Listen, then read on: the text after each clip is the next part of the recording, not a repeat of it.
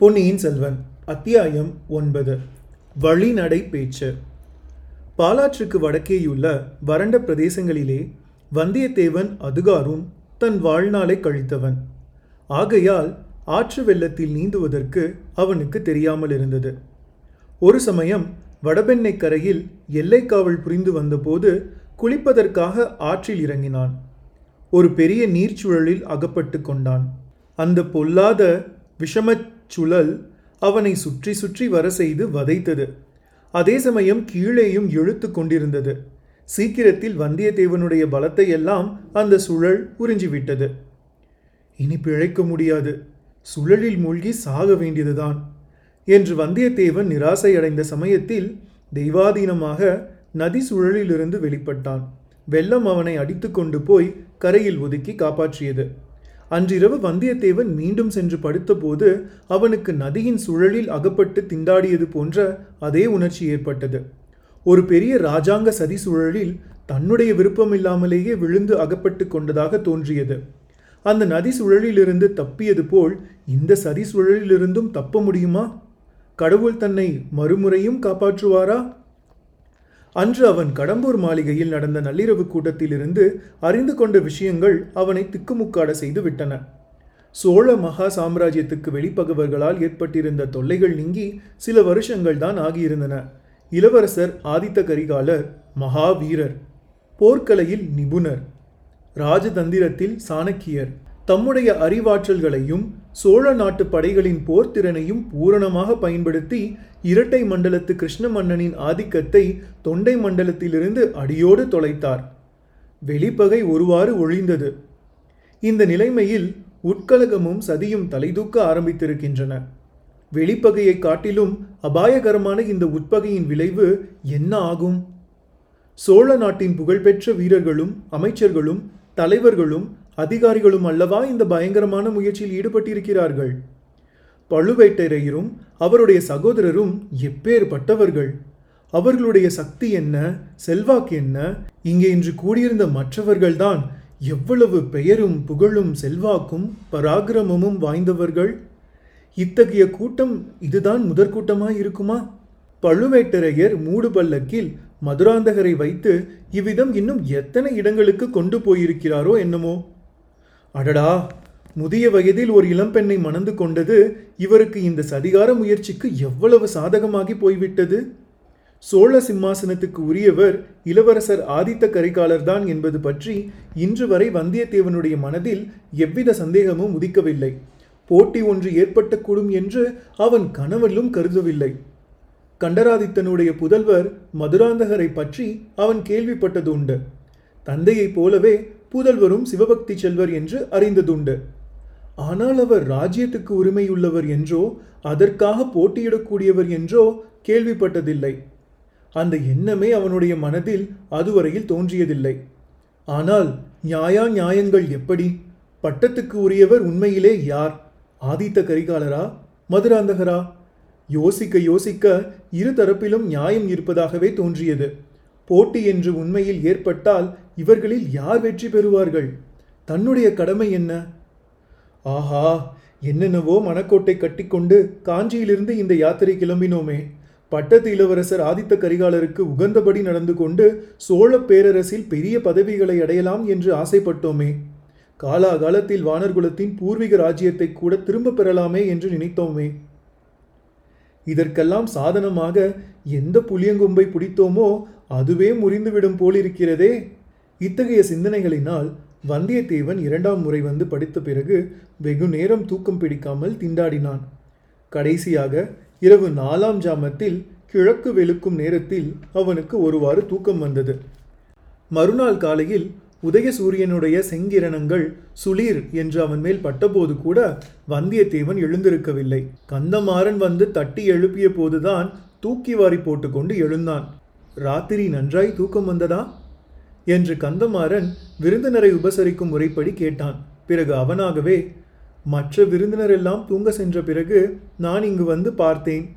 நீ நன்றாய் கும்பகர்ண சேவை செய்து கொண்டிருந்தாய் என்று சொன்னான். வந்தியத்தேவன் மனதில் பொங்கி எழுந்த நினைவுகளை எல்லாம் அடக்கி கொண்டு குறவை கூத்து பார்த்துவிட்டு இங்கே வந்து படுத்ததுதான் தெரியும். இப்போதுதான் எழுந்திருக்கிறேன். அடடா இவ்வளவு நேரம் ஆகிவிட்டதே. உதித்து ஒரு ஜாமம் இருக்கும் போலிருக்கிறதே உடனே நான் கிளம்ப வேண்டும்.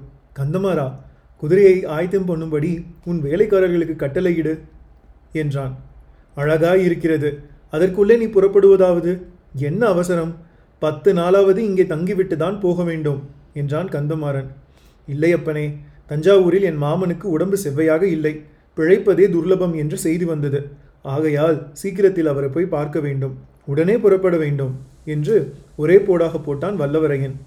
அப்படியானால் திரும்பி வரும்போதாவது இங்கே சில நாள் கட்டாயம் சம்மதிக்க வேண்டும். அதற்கென்ன? அப்போது பார்த்து கொள்ளலாம். இப்போது நான் புறப்படுகிறேன். விடை கொடு. அவ்வளவு அவசரப்படாதே. காலை உணவு அறிந்துவிட்டு புறப்படலாம். நானும் உன்னுடன் கொள்ளிட நதி வரையில் வருகிறேன். அது எப்படி முடியும்? யார் யாரோ பெரிய பெரிய விருந்தாளிகள் உன் வீட்டுக்கு வந்திருக்கிறார்கள். அவர்களை விட்டுவிட்டு உன்னை விட பெரிய விருந்தாளி எனக்கு யாரும் இல்லை. என்று கூறிய கந்தமாறவேல் சட்டென்று நிறுத்தி கொண்டான். வந்தவர்கள் பெரிய விருந்தாளிகள்தான். ஆனால் அவர்களை கவனித்துக் கொள்ள என் தந்தை இருக்கிறார். அரண்மனை அதிகாரிகளும் இருக்கிறார்கள். உன்னோடு நேற்று ராத்திரி கூட நான் அதிக நேரம் பேசவில்லை. வழிநடையிலாவது சிறிது நேரம் உன்னோடு சல்லாபம் செய்தால்தான் என் மனம் நிம்மதி அடையும். அவசியம் கொள்ளிடக்கரை வரையில் வந்தே தீருவேன் என்றான். எனக்கு ஆட்சேபம் ஒன்றுமில்லை அப்பா. உன் இஷ்டம் உன் சௌகரியம் என்றான் வந்தியத்தேவன். ஒரு நாழிகை நேரத்துக்கு பிறகு இரு நண்பர்களும் இரு குதிரைகளில் ஏறி சம்புவரையர் மாளிகையிலிருந்து புறப்பட்டு சென்றார்கள். குதிரைகள் மெதுவாகவே சென்றன. பிரயாணம் மிகவும் இன்பகரமாயிருந்தது. மேலக்காற்று சாலை புழுதியை வாரி அடிக்கடி அவர்கள் மேல் இறைத்ததை கூட அந்த நண்பர்கள் பொருட்படுத்தவில்லை. பழைய ஞாபகங்களை பற்றி பேச்சில் அவ்வளவாக மனதை பறிகொடுத்திருந்தார்கள். சிறிது நேரத்திற்கெல்லாம் வந்தியத்தேவன் கூறினான் கந்தமாரா உன் வீட்டில் ஒரே ஒரு இரவுதான் தங்கினாலும் அது எனக்கு எவ்வளவோ பயனுள்ளதாக இருந்தது. ஆனால் ஒரே ஒரு ஏமாற்றம். உன் சகோதரியை பற்றி வடவெண்ணி நதிக்கரையில் என்னவெல்லாமோ வர்ணனை செய்து கொண்டிருந்தாய். அவளை நன்றாய் பார்க்க கூட முடியவில்லை. உன் அன்னைக்கு பின்னால் ஒளிந்து கொண்டு அவள் எட்டி பார்த்தபோது அவள் முகத்தில் எட்டில் ஒரு பங்குதான் தெரிந்தது. நாணமும் மடமும் பெண்களுக்கு இருக்க வேண்டியதை விட உன் தங்கையிடம் சற்று அதிகமாகவே இருக்கிறது. கந்தமாறனுடைய வாயும் உதடுகளும் ஏதோ சொல்வதற்கு துடித்தன. ஆனால் வார்த்தை ஒன்றும் உருவாகி வரவில்லை. ஆயினும் பாதகமில்லை நீதான் நான் திரும்பி வரும்போது சில நாள் உன் வீட்டில் தங்கியிருக்க வேண்டும் என்று சொல்கிறாயே. அப்போது பார்த்து பேசிக்கொண்டால் போகிறது. அதற்குள் உன் தங்கையின் கூச்சமும் கொஞ்சம் நீங்கிவிடலாம் அல்லவா? கந்தமாரா உன் சகோதரியின் பெயர் என்னவென்று சொன்னாய்? மணிமேகலை அடடா என்ன இனிமையான பெயர். பெயரைப் போலவே அழகும் குணமும் இருந்துவிட்டால்? கந்தமாறன் குறுக்கிட்டு நண்பா உன்னை ஒன்று வேண்டி கேட்டுக்கொள்கிறேன். என் தங்கையை நீ மறந்துவிடு. அவளை பற்றி நான் சொன்னதையெல்லாம் மறந்துவிடு. அவள் பேச்சையே எடுக்காதே என்றான். இது என்ன கந்தமாரா ஒரே தலைகீழ் மாறுதலாயிருக்கிறதே. நேற்று இரவு கூட உன் வீட்டுக்கு நான் மருமகனாக வரப்போவதை பற்றி ஜாடையாக சொன்னாயே? அவ்விதம் நான் சொன்னது உண்மைதான். ஆனால் பிறகு வேறு நிலைமை ஏற்பட்டுவிட்டது. என் பெற்றோர்கள் வேறு இடத்தில் என் சகோதரியை கல்யாணம் செய்து கொடுக்க முடிவு செய்து விட்டார்கள் மணிமேகலையும் அதற்கு சம்மதித்து விட்டாள் வந்தியத்தேவன் மனதிற்குள் மணிமேகலை வாழ்க என்று சொல்லிக்கொண்டான் மணிமேகலையை யாருக்கு கொடுக்க நிச்சயித்திருப்பார்கள் என்று ஊகிப்பதிலும் அவனுக்கு கஷ்டம் ஏற்படவில்லை. மூடு பல்லக்கிலிருந்து வெளிப்பட்ட இளவரசர் மதுராந்தகருக்குத்தான் நிச்சயித்திருப்பார்கள்.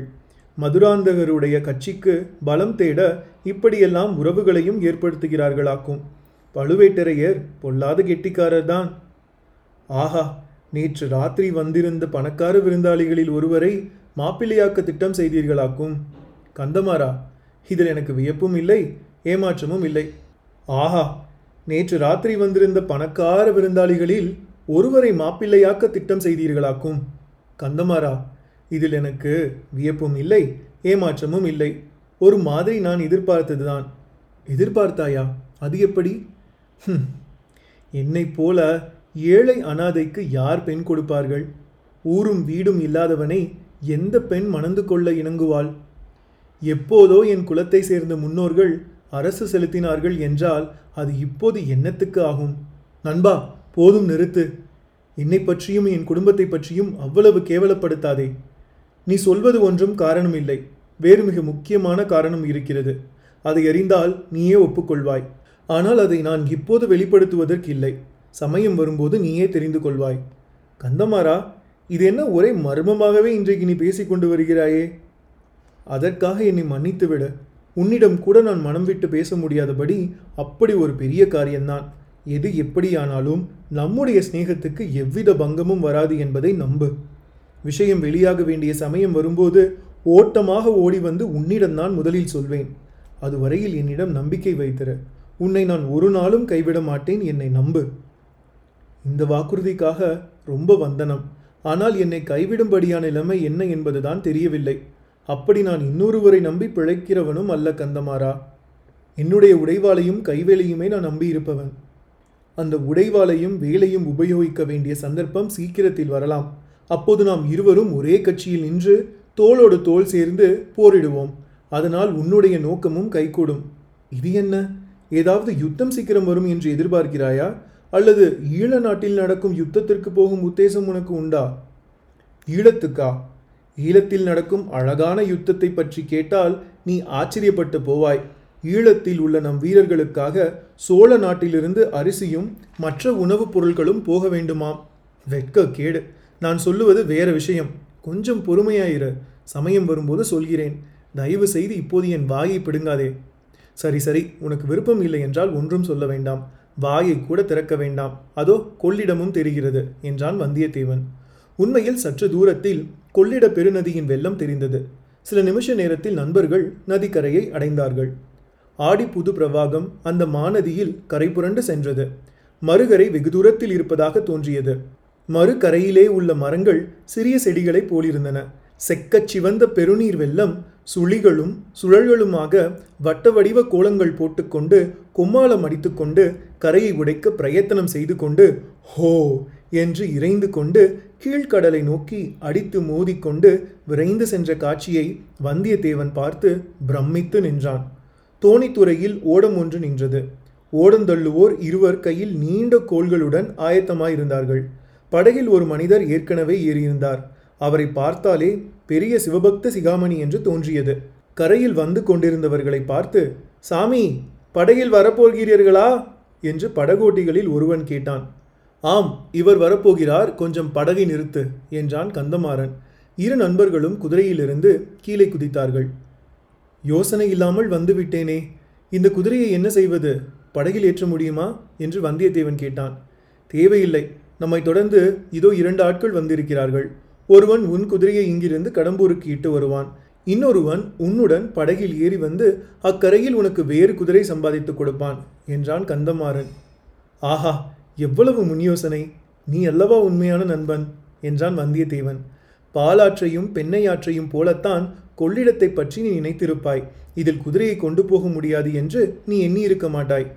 ஆமாம் அவ்விதம் உங்கள் சோழ நாட்டு நதியை பற்றி அலட்சியமாய் நினைத்ததற்காக மன்னித்துவிடு. அப்பப்பா இது என்ன ஆறு? இது என்ன வெள்ளம்? சமுத்திரம் போல வல்லவா பொங்கி வருகிறது. இரு நண்பர்களும் ஒருவரையொருவர் தழுவிக்கொண்டு விடைபெற்று கொண்டார்கள். வந்தியத்தேவன் நதிக்கரையோரமாக சென்று படகில் ஏறினான். கந்தமாறனுடன் வந்த ஆட்களில் ஒருவனும் ஏறிக்கொண்டான் படகு புறப்படுவதற்கு சித்தமாக இருந்தது. ஓடக்காரர்கள் கோல் போட ஆரம்பித்தார்கள். திடீரென்று கொஞ்ச தூரத்திலிருந்து நிறுத்து நிறுத்து படகை நிறுத்து! என்று ஒரு குரல் கேட்டது. ஓடக்காரர்கள் கோல் போடாமல் கொஞ்சம் தயங்கி நின்றார்கள். கூவிக்கொண்டு ஓடி வந்தவன் அதிவிரைவில் கரைக்கருகில் வந்து சேர்ந்தார். முதற் பார்வையிலேயே அவர் யார் என்பது வந்தியத்தேவனுக்கு தெரிந்து போயிற்று. அவர் ஆழ்வார்க்கடியான் நம்பிதான். வருகிறவர் வைஷ்ணவர் என்பதை அறிந்ததும் படகில் இருந்த சைவர் விடு படகை விடு! அந்த பாஷாண்டியுடன் நான் படகில் வரமாட்டேன். அவன் அடுத்த படகில் வரட்டும் என்றார். ஆனால் வந்தியத்தேவன் ஓடக்காரர்களை பார்த்து கொஞ்சம் பொறுங்கள் அவரும் வரட்டும். படகில்தான் நிறைய இடம் இருக்கிறதே ஏற்றி கொண்டு போகலாம் என்றான். ஆழ்வார்க்கடியாரிடமிருந்து நேற்றிரவு நிகழ்ச்சிகளை பற்றி பல விஷயங்களை கேட்டு தெரிந்து கொள்ள வந்தியத்தேவன் விரும்பினான். அத்தியாயம் ஒன்பது முற்றும்.